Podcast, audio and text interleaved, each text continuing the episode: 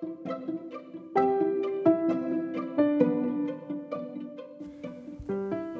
い皆様おはようございます。このラジオでは片付けのプロのまっちゃんが今の暮らしをめでるための片付けシンプルライフ日々の学びについてほぼ毎朝10分ゆるくお話をしていきます。はい皆様おはようございます。えー、実はですね最近あのちょっと大きい変化が起きてましてポッドキャスト界にですね。はい。あのていうか皆さんはポッドキャストっていつ頃から聞き始めました？か？あの私が最初にポッドキャストという単語を聞いたのは大学生ぐらいの時に私の同級生がですね結構あの先を常に行ってる同級生。常に Mac が出たら Mac を買ってみたいな。そう iPhone が出たら iPhone 買ってみたいな。あのアーリーアダプターっていうね新しいものに最初にこう怖がらずに飛びつくタイプの友人があの最近ポッドキャストを聞いてるんだよねって言ってたのが私の一番最初のポッドキャストとの出会いだったんですけどそう、その時は「へー」で終わってたんですがあの英語の勉強し始めようかなぐらいの時にあの聞き始めたのが最初のきっかけなんですけどあの、まあ、コロナというものがあってのもあるんですけどポッドキャストの世界がねどんどんどんどんこう広がってきてまあアメリカとかだとポッドキャストですごいお金を得てる人たちがたくさんいらっしゃるんですけど、まあ、日本はねその収益化とかはあんまり行われてないんですが日本独自のプラットフォームマスタンド FM とかボイシーとかいろいろできてるんですけど、そういった変化がある中で私はこのラジオをねアンカーっていうアプリを取っていろんなところに配信してたんですけどアンカーがその Spotify に買収されたりとかいろいろ変化があったんですけど すごいこっちのこっち側の話なんですが私がいつもね収録をしていたその最近のその Spotify もねまた変化が起きてですね Spotify で音声が取れなくなるっていうあの現象が起きてるんですよ。そうで Spotify がそのポッドキャストに関わる人のあの、ま、関わることのお金とかをね少し削減したりとかするんですけどだからといってポッドキャストに力を入れなくなるわけではないみたいなちょっといろいろなんか変わってきてるぞっていう波が、はい、変化の波が起きてるんです。はい。で今まで世の中のその最新しい方のことに関わってきてなかった私はちょっとびっくりしてるんですね。そうあそうかみたいな今まで昨日まで当たり前にやってきたことが明日から当たり前じゃなくなるかもしれないみたいな変化が起きているっていう波に乗らなくてはいけないっていう状況になってましてもしかしたらあの今まで私がこう撮ってきた音声とか音楽とか今後多分使えなくなってくるかもしれないのでどうやって音声を取るのかとかどうやって音楽をつけるのかとか気軽に携帯でこうやって撮れなくなるかもしれないんだったらもしかしたらほぼほぼ毎朝撮ってるこの体勢ももしかしたら変わるかもしれないなってどうしてったらあのいいんだろう皆さんのあのお耳元に 音声を届けれるんだろうってちょっといろいろ最近考えてるんですね。そうなのでもしなんか毎日あの聞いてますとかそうあの週に3回聞いてますとか週末にまとめて聞いてますとか皆さんがどうやって聞いているのかとかもあの教えていただいたら今後のどうやってよりあの続けられるのかとかそうあどういう時にポッドキャストを配信した方がいいのかとか分かるのであの助けてほしいです。今までこういう世の中の波に乗るっていうタイミングはどちらかというと遅い方だったのでスマホとかもねいやスマホなんてとか思ってたタイプだからそう時代のこの波の結構先っちょにいるっていうことに今気づきまして最近。はい。変化についていかなくてはって。そ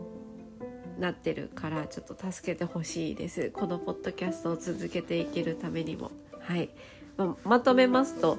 今まで私が撮っていた Spotify でポッドキャストが撮れなくなるということですね。はい。はい。焦っております。どうしようどうしようってなってるので、はい、もしこれからもポッドキャストこのポッドキャスト聞きたいよっていう方もねなんかそういった声を教えていただけたらちょっと励みになるので。教えてください。はい。5分も話しちゃった。まあちょっと今日のねあの前説にちょっとつながるんですけど、まあ、昨日まで当たり前だと思っていたことが明日からも続くとは限らない。本来はね限らないんですけどあまりにも今安定した生活安定した世の中にいい意味でこう住んでるいらっしゃる私たちは安定した世界にいらっしゃるから続いていくように見えるんですけど本当はそうではないし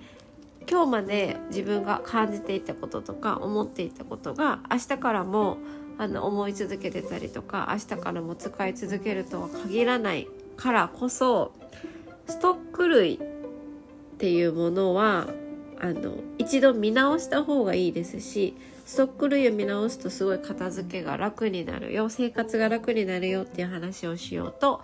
思います。はい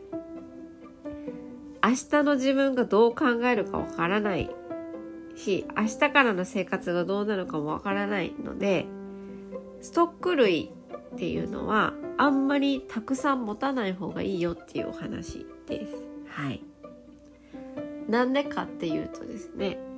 今日まで使っていたものを明日からも自分はすごくあのたくさんずっと使いたいと思い続けるかわからないっていうのとストック類も大切な一つのものなのでストック類をたくさん持つということはそれだけたくさんの大切なものを持っているということ。それだけ自分はストック類も大切にできるあの確信があるかどうかっていう話なんですよね。例えばサランラップ1つ持っている人とサランラップ20個持ってる人がいてサランラップ20個もその20個全てあの同等の価値として大切にできるかどうかっていう話なんですよ。私たちは物をたくさん持つとそれだけその1個の分の価値がどうしても下がってしまう生き物なんですよね。それはサランラップが1個しかない状態とサランラップが20個とか30個とかあったら1個分のサランラップの価値ってどうしても同じ値段だとしてもあの30分の1とか20分の1で計算してしまうので価値がどうしても下がってしまうそうすると大切にできる、ね、エネルギー量みたいなのがすごく下がってしまって雑に使ってしまったりとか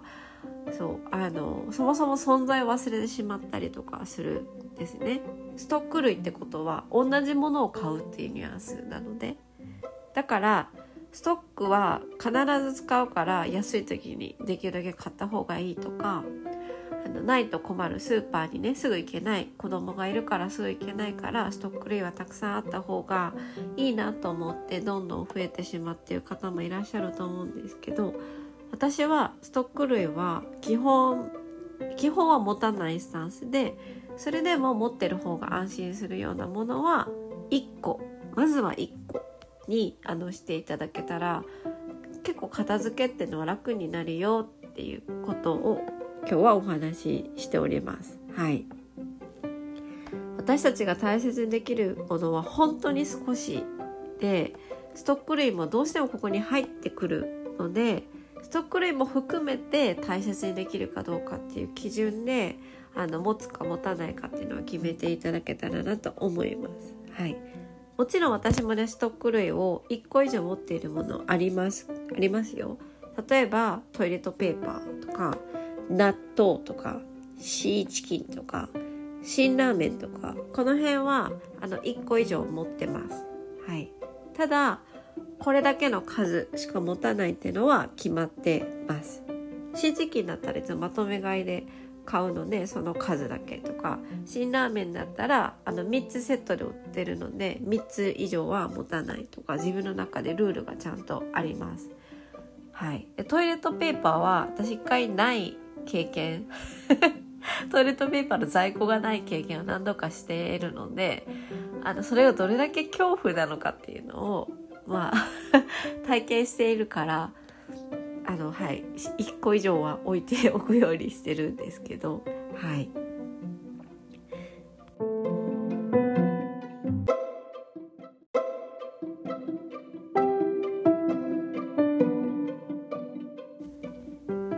すいませんちょっと鼻水が限界だったんで一回切りましたけれどもすっきりしてきましたはい、まあ、それだけあのこれは複数持つっていうのは自分の中で決めててあと個数も決めてるんですよね。そう。で皆さんが結構あの私がお片付けを一緒にしていて複数持ってるんだけどストックをたくさん持ってるんだけどあの管理しきれていないものでよくあるのがさっきから私が話してるサランラップとか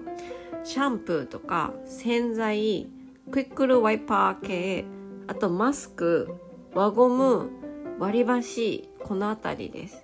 特にあのもらう機会が多いもの。まあ最近はよくもらえないですけど あの銀行とかでもらう機会が多いサランラップとかあの透明な袋類あの IKEA とかねあのジップロックとかであのよくある透明なビニールの袋類とか、えー、えっと、割り箸とかね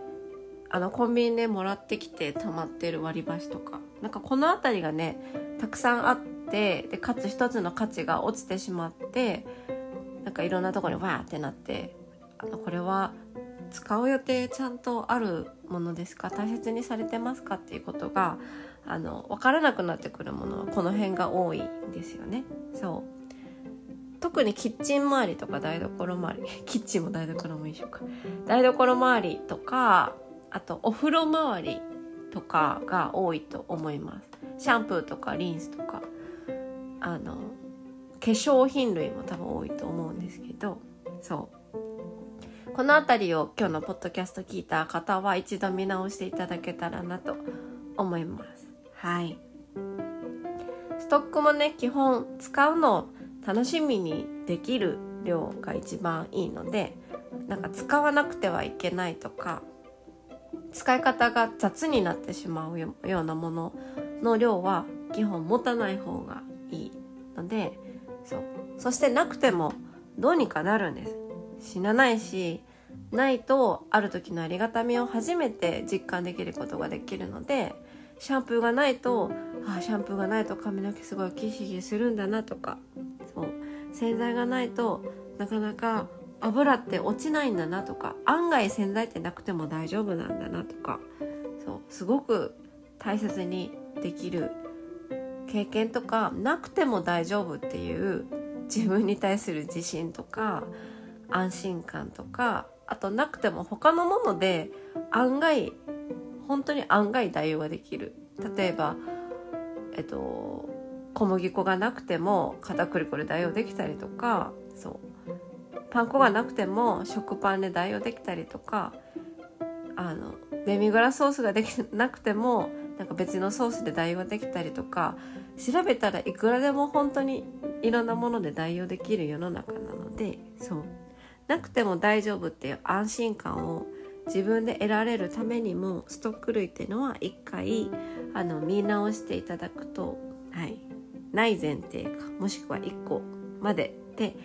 あの思っていただくことあと管理するものが極端に減るのでもっともっと片付けっていうのは楽になります。はい今日はそんな感じのストック類を見直すと片付けはもっと楽になるよっていうお話でした。はい。では、えー、今日はちょっと長くなっちゃいましたけど、ここまで聞いてくださってありがとうございました。あの、これからも私のポッドキャストをもし聞きたい方いらっしゃったら、ちょっとあのコメントとかねあのインスタとかでもいいのでお声がけをしていただくと私ちょっと頑張ろうっていう気になりますのでそうどうやって収録しようって今なってるのではい教えていただけたらなと思います。ではまた次回のポッドキャストでお会いしましょう。ではでは。